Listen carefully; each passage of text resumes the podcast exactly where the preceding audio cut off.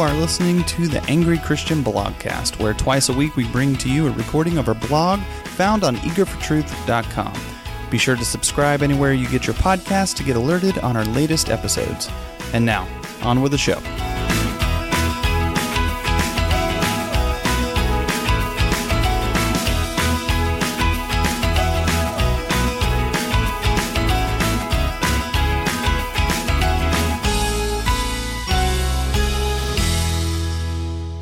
The Gospel of the Three Little Pigs.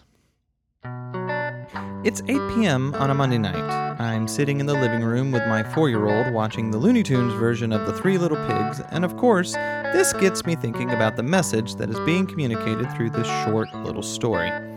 If you're not familiar with the story, which I really hope you are, but just in case, it's about three little pigs who go to build their houses.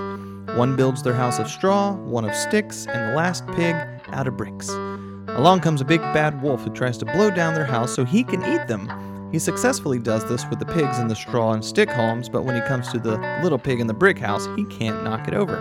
It remains standing against the wolf's attempts. The moral of the story is making sure that you are building on a solid foundation so that your life doesn't come crashing down all around you in an instant when the woes of life come blowing against it. Now, the Bible has a similar story, except the Bible tells of two houses one built on sand and one built on the rock. In Matthew chapter 7, verses 24 through 27, I'm going to read from the NLT, we read the words of Jesus.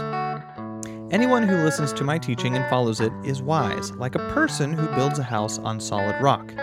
Though the rain comes in torrents and the floodwaters rise and the winds beat against my house, it won't collapse because it is built on bedrock. But anyone who hears my teaching and doesn't obey it is foolish, like a person who builds a house on sand. When the rains and floods come and the winds beat against that house, it will collapse with a mighty crash.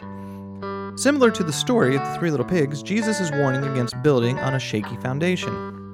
The foundation that Jesus is referring to is the truth in his words, the revelation of who he is and why he came, the truth in who he is and what this means for us, when we build our earthly and eternal foundation on Jesus, trials will still come. He never said they wouldn't. In fact, he even goes so far as saying that though the rains come with certainty, but we, in spite of the storms, we will not be easily shaken.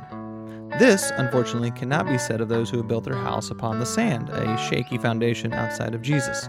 So, what foundation have you built your life upon? The rock, Jesus, or the sand, everything else?